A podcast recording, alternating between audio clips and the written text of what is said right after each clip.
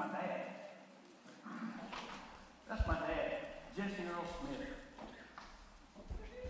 When, um, when I was growing up, there was nothing I would rather do than spend time with my dad. He taught me a thousand things. It seemed like the things that I enjoyed the most when we spent time together had something to do with water, a Zebco 33, a hook that was just the right size, and a wary fish that we had all intentions of catching and filleting and eating for dinner. It was, it was, it was a great time. My, my dad, he taught me so many things. He was always kind to people, he helped people out. But there were a thousand memories that I have of him.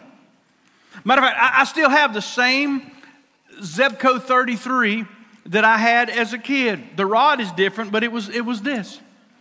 And, and, so many of the times, you know, we would be on the bank of a pond somewhere, and later when he got a little bit of money and bought a boat, we'd be out on Jordan Lake, we'd be fishing. But I still have some of the same gear. I've now got some of his gear. I've got some of my granddaddy's gear, some of my son's gear. And it's wonderful. I still fish with the Zebco 33 and about 40 other rod and reel combinations down through the years that I've either caught or bought or collected or stolen. And, and guys, you just can't have enough fishing rods, right? I see some of you ladies, some of your eyes were kind of rolling in your heads like slot machines.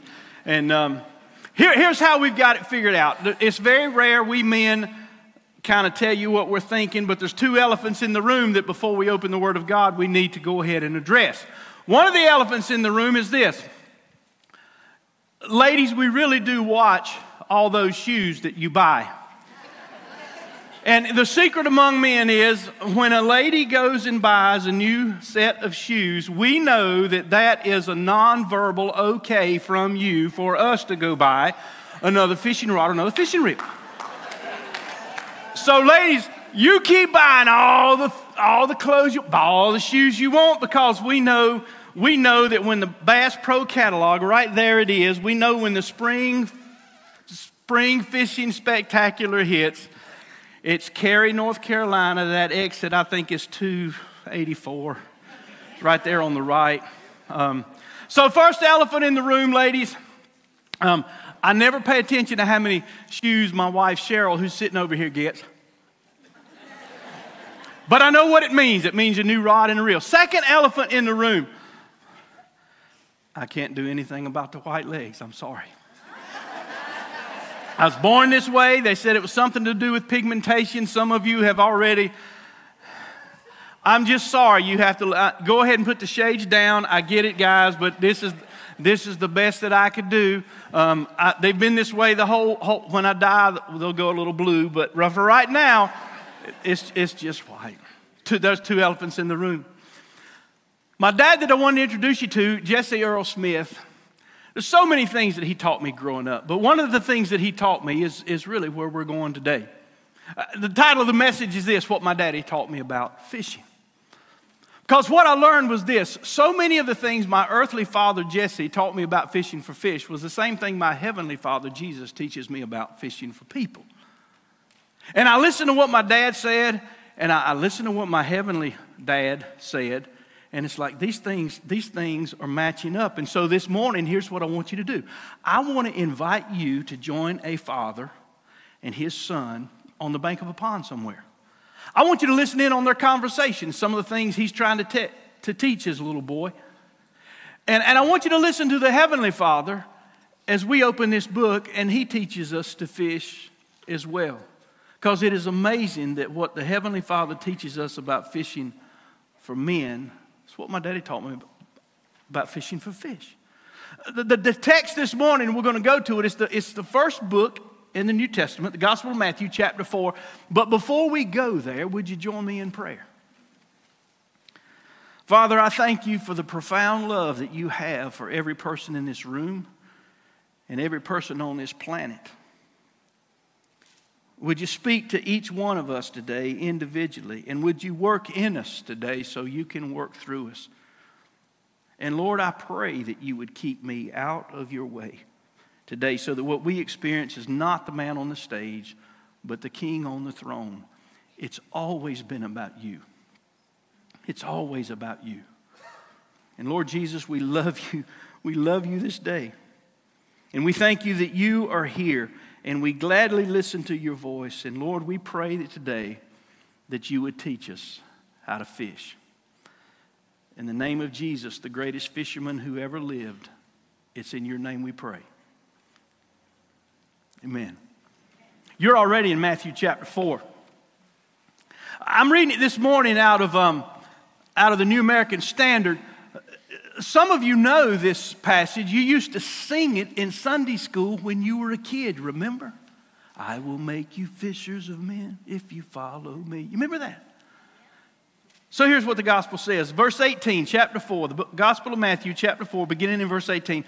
Now, as Jesus was walking by the Sea of Galilee, he saw two brothers, Simon, who was called Peter, and Andrew, his brother, casting a net into the sea, for they were fishermen.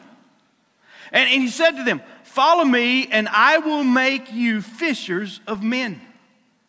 And immediately they left their nets and they followed him. And going on from there, he saw two other brothers James, the son of Zebedee, and John, his brother, in the boat with Zebedee, their father, mending their nets, and he called them. And immediately they left the boat and their father, and they followed him. Back to verse 19, church. Follow me, and I will make you what? What did he say? I'll make you to become what? Fishers of men. Fishers of men. There are three things my dad taught me about fishing. The first one was this son, sometimes when you go fishing, you don't catch anything. I hated that. I, didn't want to just go fishing, I wanted to experience catching. Can I get a witness? Did, did, did, any of you feel the same way when your dad was teaching you or your mom was teaching you how to fish? You got out there, but what you really wanted to do was you wanted to catch. You just didn't want to fish. And he said, Son, sometimes when you go fishing, you don't catch anything. There were days you couldn't pray a fish on the bank or in the boat. I know, I tried. I've been with some of you. You're the same way. You, you, you, you pray and, and you fish and, and you work and you toil. And, and, and there are days that you catch nothing nil, zero, zilch, nada, diddly squat, nothing. Raise your hand if you've been there. I mean, if you fished, you've been there. And, and it doesn't matter that the fishing calendar says it's going to be the best day of the whole month to fish. It doesn't matter if it says it's going to be one of the best days of the whole year to fish. It's just sometimes those days happen and you're out there and you're fishing and, and, and you don't catch anything and the calendar said it was going to be an excellent day. It didn't matter that you're fishing. You know where the best holes are. You know what the right color is to fish with. You got a brand new rod and reel you're trying out with that Stren eight pound monofilament or maybe you've tied some fluorocarbon on the end because you don't want the fish to see the line. And you've done everything you know to do. The pH of the water is just right. The clarity is just right. The wind's blowing from the west, because you know, winds in the east, fishing's least, winds in the west, fishing's the best, you know. Everything was right, except the fish didn't bite. And you don't really understand why, but it's just, I don't know why it's that way. It's just one of the unalterable laws of the fishermen. Sometimes when you go fishing, they just, they just don't bite. Or sometimes the fish, they like to, they like to goad you. Like, they'll bite it like you think they want it, but they know they're not biting today. So they'll grab it and then they'll come up out of the water and then they'll look at you and they'll go,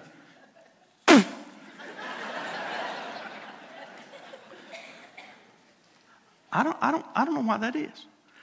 But that's what my dad said. He said, Son, sometimes when you fish, you, you just don't catch anything. I mean, many times I'd come home, I'd have torn, muddy clothes on and lost lures cut up from the briars. I was bleeding from the falls and, and the briars. I had more red bugs and I had freckles. The only thing that I caught was a cold. And they say, Well, how was the fishing? Oh, it was a great day fishing. Why do you say that? Because when you love fishing, you love fishing whether you're catching or not. You know, we in the church need to learn that lesson. When it comes to fishing for people, we just need to learn to love fishing, not just catching. Because if all you do is love catching, then what happens when you don't catch?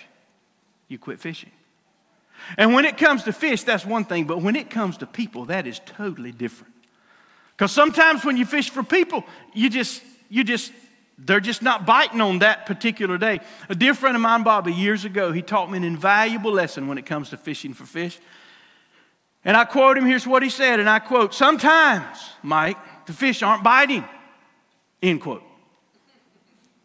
Well, why is that? I don't know why that is. I, I, don't, I don't know why that is. But sometimes they're not, they're not biting. But Jesus said this. He said, look at, look at verse 19.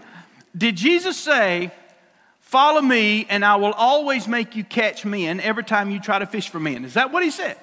No, no. He said, You follow me, and I, I'll make you fishers of men. And sometimes you catch them, and sometimes you don't catch them. And, and you just expect it. Let me ask you in the text this morning, when you're thinking about catching people, if, if they don't bite, are you going to give up on them? If, if I go fish for fish and, and I don't catch anything, do I, take, do I take the rod and break it over my leg and throw all of it in the water and take the tackle box and throw it in the water and leave the bank and never go back again? Do you think I do that? No, you don't do that. Why? Because a bad day fishing is better than a good day working. I, I know that's got to be here in the, in the Bible somewhere. It's, you, you don't do that. It's just some days they're just, they're just like that. And you know where I'm headed with this church. That's exactly how it is in the church. Sometimes when you're fishing for fish, they don't bite. Sometimes when you're fishing for people, they don't bite. Sometimes people, like fish, they will avoid you.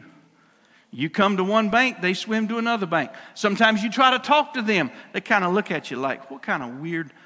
Sometimes they cuss you, sometimes they cuss God, sometimes they, they give you grief, sometimes they give him grief. This culture is not friendly toward the faith. Have you noticed that lately? We want people to love us, we really do. But Jesus said, they don't love me and they're not going to love you. And this woke culture is so in the dark. They don't have a clue, but they just want to convince you that their way is the only way to think, depending on how they think on that particular flavor of the week thinking that they've got. And, and you come to them with truth. They don't want truth. And, and they're not friendly toward the faith. And sometimes you get discouraged because you just want every person you try to catch to just jump in the boat. Well, they, they don't do that. They put up a fight sometimes. They, they horn you like a catfish. They, they bite you like a mackerel. They, sometimes they, they, they hurt you. And sometimes it takes a, a long time to catch them. But you just keep fishing. You just keep fishing. And, and sometimes, I, I, I know he does this to you. He does this to me. Sometimes what the enemy will do, you've prayed, you've worked, you've strived, you, you've built relationships, you've developed community, you've been involved in these people's lives and you try to fish and they go not interested and then the enemy comes up behind you and he whispers in your ear and you know every time the enemy whispers he's lying it doesn't matter what he's talking about if he's talking about heaven if he's talking about hell if he's talking about you if he's talking about somebody else if he's talking about culture if the enemy is speaking if he's lying if he's speaking, he's lying. If he's whispering, he's lying. If he's thinking, he's lying. If he's plotting, he's, he's lying. And he comes up behind you and he whispers. In that moment when you start finding yourself getting a little discouraged, he'll say, This is a waste of time. He'll whisper, They don't want to hear what you've got to say. They don't care about this. You're a failure. Or, or he'll say this he'll say, you're going to mess this up. You are going to mess this up. You know the way you mess it up is by keeping your mouth shut. That's really the only way you're going to mess it up. You, are not going to mess up the gospel by opening your mouth and sharing truth. You're not going to mess up the faith by sharing your faith. You're not going to mess it up. But if you, if you just don't speak, that's how you mess it up. Because the truth is, it is the power of the gospel and, and you and I have to have confidence that, that the power of the gospel is enough to reach people for faith in Christ. It's not the power of the gospel plus my personality. It's not the power of the gospel plus my education. It's not the power of the gospel. plus anything. It is just the power of the gospel. For I am not ashamed of the gospel, for it's the power of God unto salvation to everyone that believes. And then the verse goes on. But it's, it's the power of the gospel. Let me ask you when you're fishing for people and they don't bite today, you to give up on them? Are you to give up on them? I'm not giving up on them. God didn't give up on me. It took him a while to catch me, but he caught me. I'm glad that people didn't give up. I'm glad that people, that little jerk Mike Smith, sorry, guy, bust hell wide open. I'll be, I mean, I'm glad that people didn't give up on me. I'm glad people didn't give up on you. Aren't you glad people didn't give up on you? To God, you were worth catching. And to God, everybody that you know is worth catching. And sometimes when you go fishing for them, they don't bite. Sometimes they don't bite. Uh, true or false? The believer who is fishing for men is as faithful as the believer that's catching men. That's true. That's true. If you are out there fishing for men, you are as faithful, you are as obedient as the person who is catching men. It's up to a sovereign God whether I catch.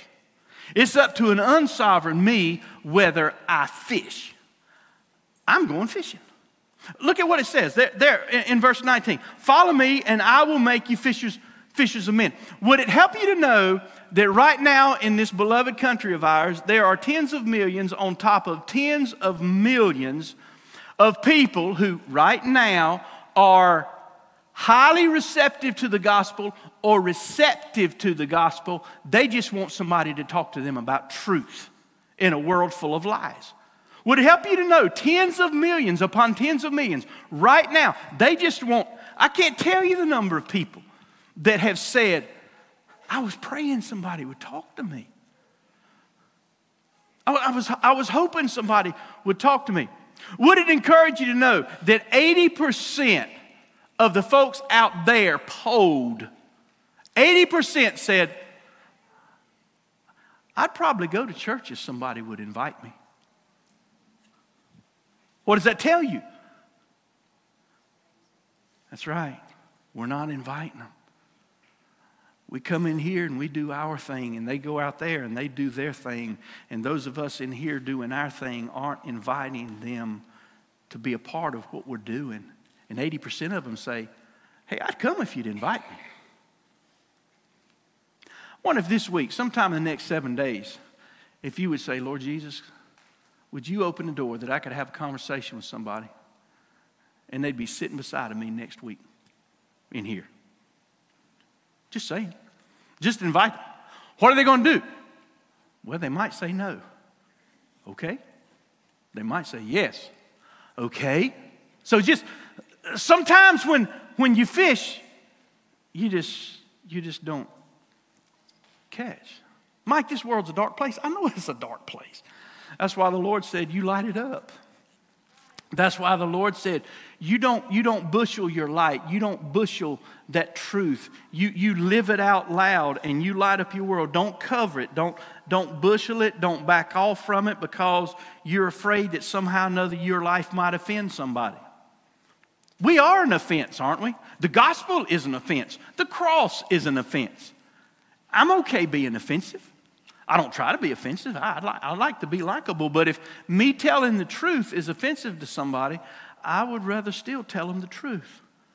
Because Jesus said, You follow me, and I'm going to make you fishers of men. One of the goals of the fellowship, this family of faith that we're part of, one of the goals of the fellowship is that, that we would we would intersect people's lives. People who are, who are close to us but far from God, we would intersect their lives with truth. And, and we do that together. We, we talk about this fellowship. Sometimes in churches, we, um, we give an incomplete definition of fellowship. Sometimes when you hear the word fellowship in the church or you, you read the word fellowship in the Bible, sometimes we, we, we think that centers primarily about our relationships with one another about our feelings with one another, about our commonalities with one another, about our shared interest. And all of those are biblical, all of those are important. But when you read the biblical definition of fellowship and you understand that koinonia, what that word means, the biblical definition of fellowship centers primarily not around us, but around our working together for the cause of the gospel. Does that make sense? In other words, God was smart enough that when He birthed His church, He made it crystal clear that our fellowship centers on His Son, not the saints. On His, on his Son. And, and our tendency is to make fellowship about our personal interests and our personal preferences and our personal desires. And God says the purpose of the fellowship centers primarily on the Son of God, Jesus Christ, and the gospel that all men need. So, the reason that we have a fellowship is so that others might come to know Christ. Our individual lives, our small groups, whatever we're doing as a church, that we're doing it to reach people with the gospel. The primary purpose of the fellowship is the cause of the gospel. If it weren't for the gospel, there wouldn't be a fellowship. If it wasn't for the gospel, we'd all still be broken and and somebody fished for us. Son, sometimes when you fish, you don't catch anything. There's a second thing my dad taught me about fishing. I want you to look at this kid's face. This is, this is Lontori.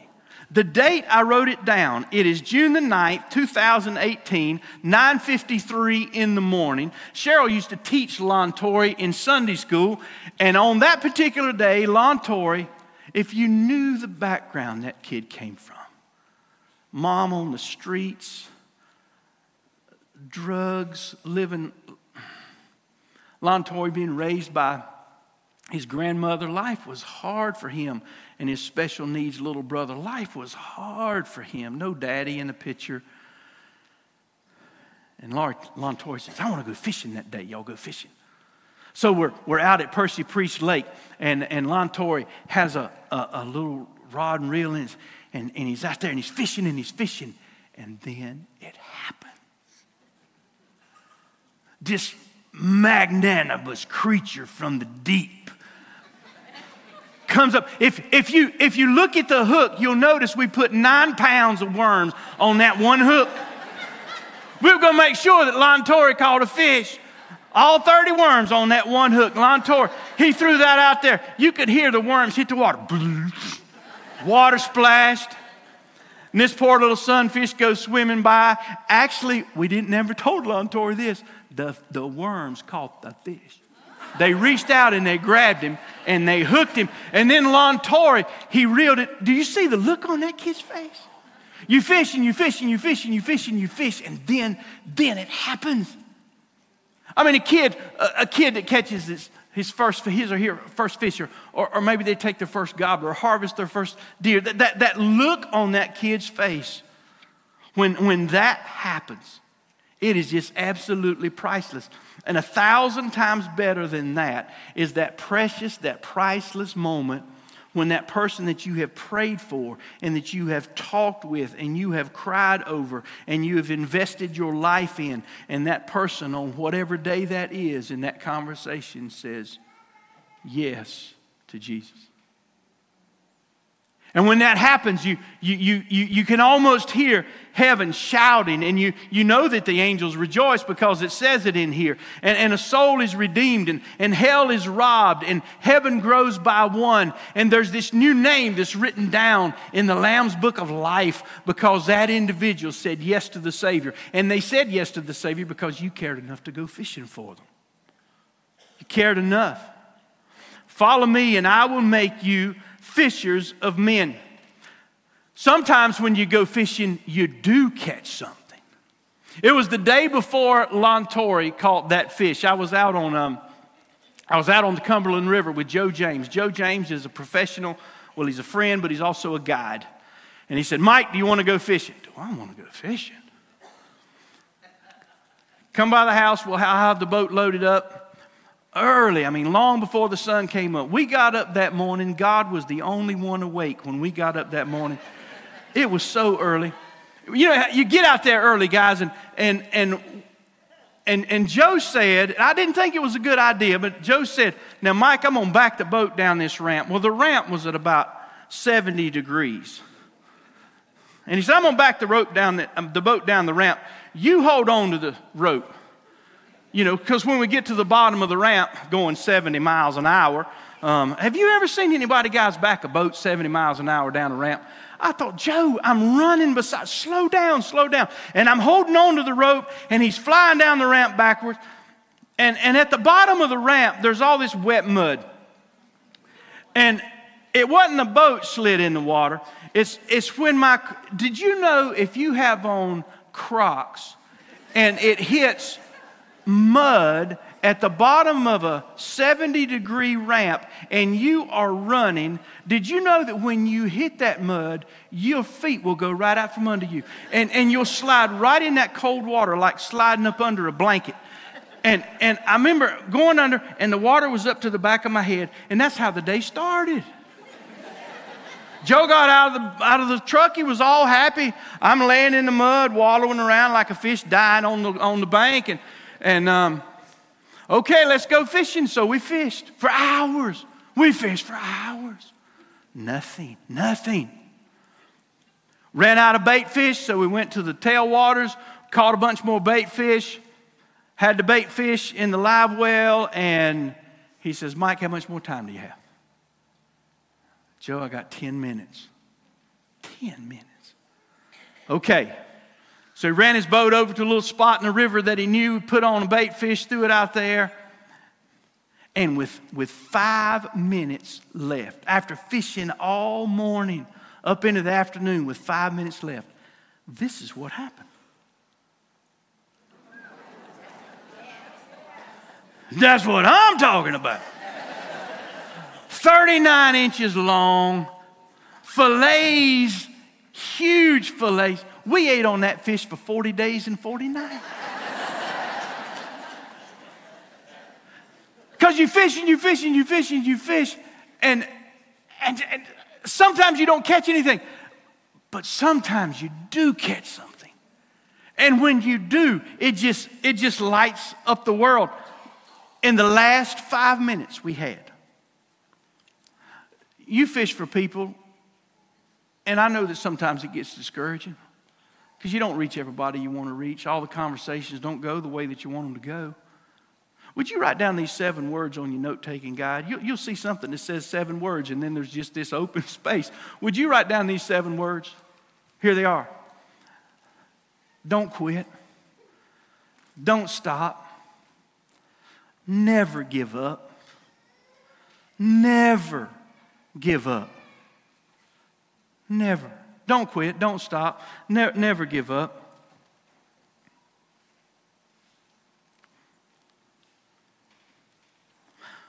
I call it the um, I'm not as good at it hustle. It's a, it's a lie from the enemy. I, I share it with you by way of warning the warning is this it's, it's the I'm not as good at it hustle. In, in other words, what happens is, is you, you go, Well, I'm not as good at doing that as somebody else. I'll just let somebody else share the faith.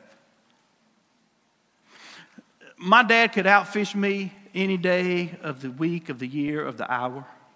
One Sunday, we're fishing um, on the bank of my uncle June's Pond. He's fishing with a Zebco 33. I'm fishing with a Zebco 33. He's got a little yellow head and sonnet with a black um, lightning bolt down the side. I've got a little yellow, head and sonnet with a lightning bolt down the side. Um, I'm standing right beside him, like this close to him, and he's and he's he's fishing out there in that particular hole in the pond, and I'm fishing out there in that particular hole in the pond. And I'll never forget that day. He caught seven bass, and I caught one, and he was drunk. I'm telling you, my dad, drunk or sober, he could outfish me any any time. But I never remember saying to my dad, Well, Dad, you're so much better at this than I am. I, I just think I'll just stay home and eat ice cream today and you just go on fishing. I never did that. The enemy gets this con, gives this hustle, and sometimes we buy it. It's the I'm not as good at it hustle. And he convinces us, well, listen, somebody else, they're, they're a lot better at this than you are. Why don't, why don't you just, why don't you just let that more mature Christian, why don't you just let that staff member, why, why don't you just let that person that's been walking with Jesus along, why don't you just let somebody else do that? Because they can just do it so much better than you can do it. It's the power of the gospel. It's not your personality, it's the power of the gospel. It's not your ability to know how to exactly say all the right words in exactly the same order. It's just the truth of the gospel and the fact that there's a Savior that loves men, and we want to introduce Him to people. And they can say yes or they can say no, but whatever they say, we're not backing up, and we're not just going to say, well, why don't you just go take this conversation? It's a hustle from the enemy, and it's, it's not a good hustle. Let me ask you a question. When, when Jesus said to His disciples, As the Father has sent me, so I'm sending you. Was he just saying that to his followers? the disciples of that day? Or do you think he includes some of us in this room and some of us online? As the Father is sending me, I am sending you. Second question Is the work of evangelism only reserved for those who have the gift of the evangelist? You know, Ephesians 4, and he gave some pastors and some prophets and some teachers and some evangelists for the, to, to equip the saints for the work of the ministry. Ephesians 4, 11 and 12. So, do, is the work of evangelism only for those who have the gift of the evangelist? What do you think? Or do you think God wants all of us fishing for men? Follow me and I, I will make you fishers. I will make you fishers of men. Do this. Flip over a few chapters, almost all the way to the book of Revelation, that little book of, of First Peter. It's just a tiny little book, you know. First book only has four chapters. Second Peter has less than that, but but you open your Bible sometime, and many of you have done this. You start reading First Peter chapter one, and it's it's one of those verses you go yawn, yawn. Okay, God, give me something inspirational because because when you read it, maybe you don't know the context. You mess up the text if you don't know the context. You know, sometimes there's a train wreck in your faith when you don't know the context of the text. It's always important to know the context. So here's the context. When Peter starts writing in 1 Peter, he said, Peter, an apostle of Jesus Christ, to the temporary residents of the dispersion. Temporary residents meaning we're temporary down here, our citizenship is up there. The dispersion, that means the Christians were persecuted and they were dispersed all over the, their then known world, all over Asia Minor. And he starts naming a bunch of the places that the Christians were the temporary residents of the dispersion in the provinces of, and we go, yawn, yawn, yawn, yawn. We don't realize what we're reading. He starts naming some of those places Pontus, Galatia, Cappadocia, Asia, Bithynia. And we go, well, I hope that gets more exciting. Do you realize what's happening here? Like, for instance, in July, the year was 64 AD, crazy nutso emperor Nero, the Roman emperor, city of Rome burns to the ground. And Nero, hating the Christians, blames the Christians for it. There's a persecution that broke out on Christians that was unlike anything in the, up until that time in the world. It was, it was horrible. I mean, if you were a Christian, Nero would have his soldiers catch you and and, and they would wrap you in animal skins and they'd light you as lights of fire at night in the city. They'd, they'd cut you in pieces. They'd carry you down to the Colosseum and they'd, they'd let you fight with the lions. They'd rip your guts out and drag them down the street. Every inhumane thing you could think of a person doing to another person, they did to those believers. And in order to survive, they ran. The believers ran. They, they, they, they dispersed. They went anywhere that they could go. And Peter, he's writing First Peter. One of the reasons he's writing it is because he wants to encourage those believers, many who have lost family members and many who are being chased and hunted by Nero's soldiers in order to kill them, and they're running everywhere that they can run. They're trying to stay alive so they can live their faith and share their faith. And in the midst of a context like that, which is why First Peter wrote First Peter, go over to the very next chapter there's so much here. I, I just want you to look at one verse. To those people who are going through that kind of experience, Peter says to them, But you are a chosen race. You are a royal priesthood. You are a holy nation, a people for his possession, so that you may proclaim the praises of the one who called you out of darkness into his marvelous light. Peter, I'm being hunted.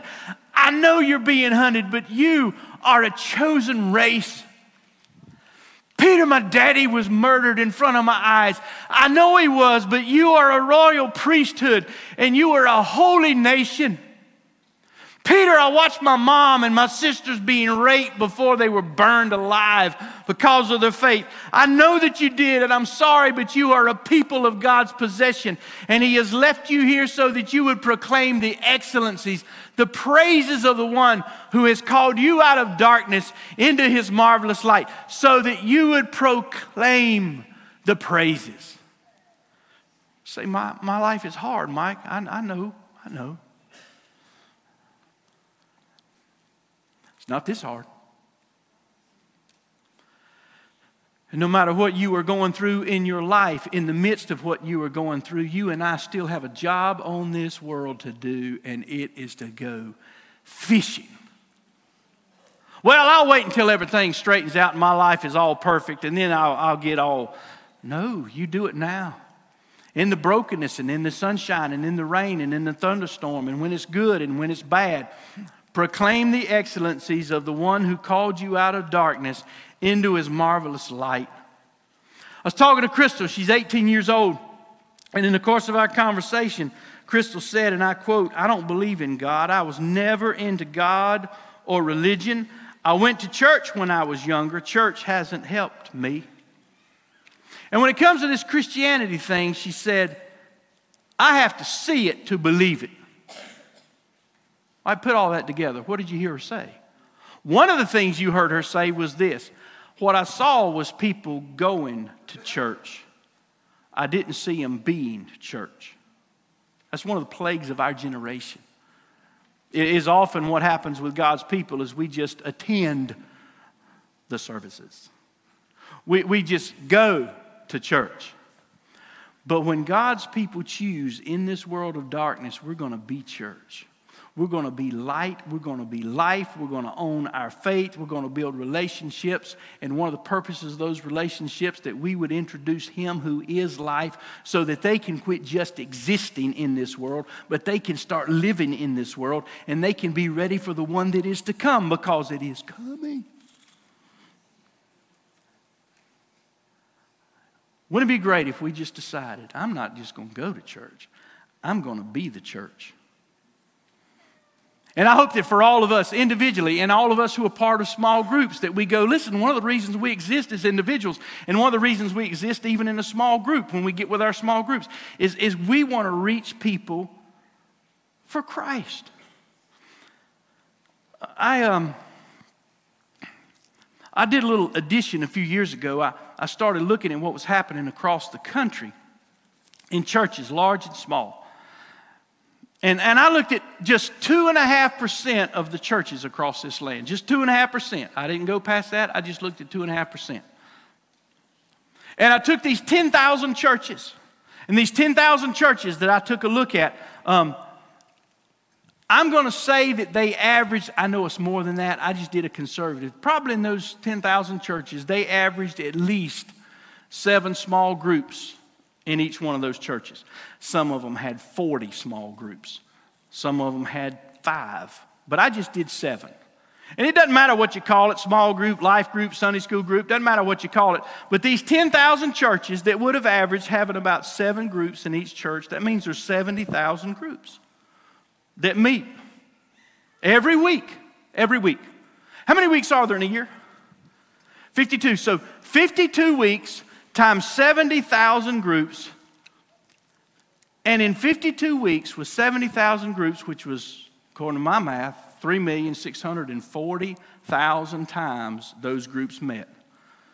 And over the course of a year, not one person was ever won to Christ. As a result of all that meeting and all that gathering and all that coming to the church building, not one person ever came, came to Christ, was baptized, professed their faith. That was just 2.5% of the churches that I looked at. I hope that bothers you. God forbid that we could meet and we could greet, and sometimes we could eat, and we do all the things that we're going to do in large group and we're going to do in small group, but we fail to do the main thing, which is to reach and to win and to disciple these individuals so that they might grow to have a relationship with Christ, the Christ that, that we know. I know God expects a lot of us. He ought to. He gave a lot for us. And, and the enemy tries to discourage you. People don't want to hear it. They do. They do want to hear it. Millions and millions want to know. And sometimes when you fish, you do catch. Here's the third thing my dad taught me about fishing, son. Now, I know this isn't correct grammar, but this is just how Jesse Earl Smith would say it. Son, if you don't go fishing, you ain't going to catch nothing. I know that's not right grammar. Grammatically, that sense, sentence doesn't even make sense, but you know what I'm saying. If you don't go fishing, you're not going to catch anything. He'd just say nothing. Culture wants you to keep your mouth shut. God says, I want you to open up. And I want you to live, and I want you to love, and I want you to own this faith that, that you have. Um, someone, someone sometimes they'll ask me, Mike, what's the biggest fish you've ever caught? I want to show you the biggest fish that I've ever caught. And I want to tell you the story. That's the biggest fish I've ever caught. It happened like this. It was, um, it was February the 8th, 2006. It was a Wednesday afternoon. My dad had just gotten home from the hospital. And he came home from the hospital. He said, Doc, I got, I got to go home. I got to go home. Because my dad, he didn't want to die in the hospital. He wanted to die at home. And he knew he was going to die. He, he said that day, sitting on the edge of his bed, he said, Son, God told me I'm going to die. Dad had lived through years of alcoholism, decades of alcoholism. People all up and down the eastern seaboard across this country were praying for my dad. We lived the faith in front of him. We loved him, shared the truth, prayed for him. Every once, every once in a while, he'd come to church, and I, would look up at him, and there'd be a tear running down his eye, conviction, but he wouldn't do anything about it. But on that day, he knew, because the Lord told him, You're going to die. And he knew he was going to leave this world, and he, he wanted to leave this world prepared for the next. But, but he sat there on the edge of his bed, bed church, and, and he looked at me and he said, I've wasted my whole life. 70 years old. I've wasted my whole life. He looked back over those 70 years and he knew he couldn't, couldn't go back and live it over again. He didn't know at that point he had 19 months left on this earth. But he did know that whatever time he had left, he was going to choose Christ with the remainder of it. Amen. And that day, he knew I cannot go back and relive. I can't go back and redo. There's no reverse in this thing called life. But what he did decide is I am going to make him Lord of what's left. And that's, that's not a bad lesson for this room. You can't put it in reverse, guys. But you and I can choose to stand up in this world and yield our lives to Christ, yield what is left to Him. And that day, with tears in my dad's eyes, he, he bowed his head. There were six of us in the room that day. There was mom, dad, and me, and the Father, the Son, and the Holy Spirit. And, and, and daddy, daddy, it, I can't even describe to you the music of listening to my earthly father talk to my heavenly father. I can't even tell you the words. But my dad prayed. He prayed for forgiveness and he prayed for salvation. And in the midst of his prayer, he said this He said, Lord, if you'll have me, if you'll have me. I almost heard heaven shout, Yes! I will have you. And I will hold you and I will keep you. And when your eyes close down here, you're coming home with me. And he bowed his head and he received Christ. And, and I'm telling you, heaven shouted and the angels rejoiced, and we celebrated as a family. And, and up there in that city, whose maker and builder is God, they opened the book and they wrote his name in it Jesse Earl Smith, February the 8th, 2006. If you were to go to the Mount Vernon United Methodist Church in the big metropolis of Silcope, you'd see his grave marker there, his gravestone, headstone. And it'd say his name, Jesse Earl Smith, and there would be the, the date born September 1st, 1936. Died September 17th, 2007. but what I know is between those two dates was Wednesday, February the 8th, 2006. And because of that decision that he made on that day, changed forever for him. It took us so long to catch him. Wow, was he hard headed. It took decades to catch the biggest fish so far. The biggest fish. I don't know what the biggest fish will be from now on, but I, I just, you got some fish in your life. Nobody else on this planet but you are going to catch them. But you're going to have to go after them.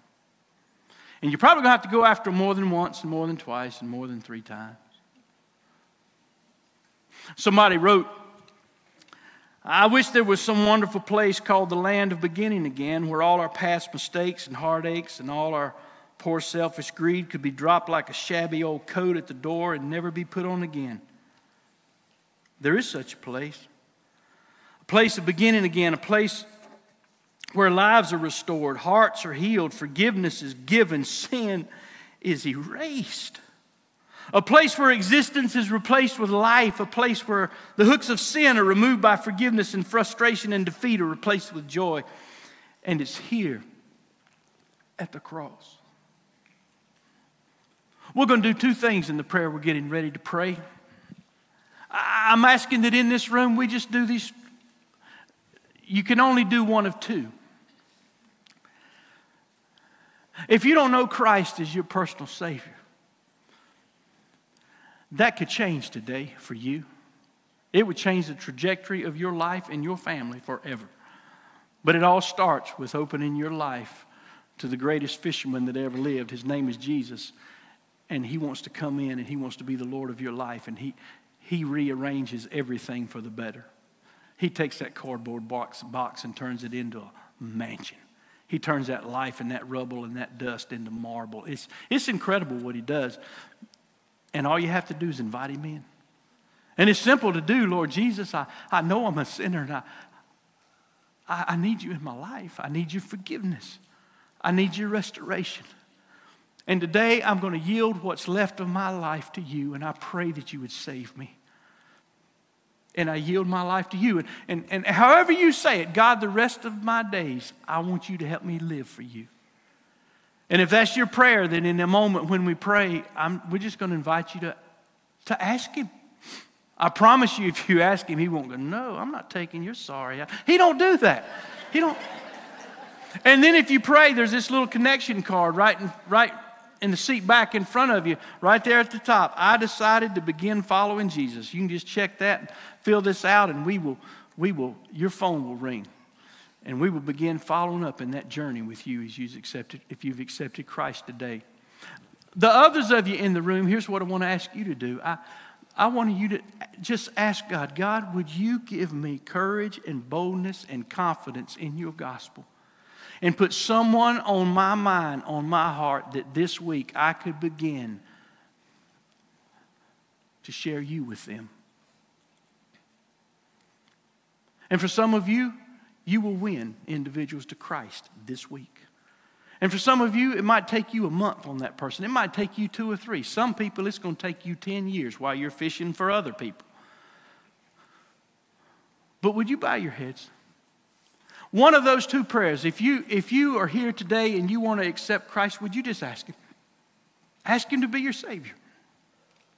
And if you know Christ is Savior, would you ask Him, God, would you give me courage and boldness and trust in you to do a better job of fishing for men? To lead men and women and boys and girls to you. So, Father, in this place today, There are hundreds and hundreds and hundreds and hundreds and hundreds of prayers that are going up to you, and you hear every one, and you know the hearts of every one of us in this place. God, I pray. I pray for that individual who today is accepting you as their Savior. I, I rejoice. I rejoice with them. And I rejoice with you that the Son that died for them, they have accepted Him as their Savior. God, I pray that you would help us as individuals and groups and part of this church family that we that we would trust you and you would build boldness and courage in us. And even when we're scared to death, we would still be willing to share our lives and our love and our faith in this gospel with people who are far from you but close to us. So, Jesus, as we leave here today, we praise you for what you've done. We thank you for our lives and for the chance to get under your word and listen to what a Heavenly Father is teaching us about fishing for men. We love you and we trust you. In Jesus' name we pray. And all God's people said,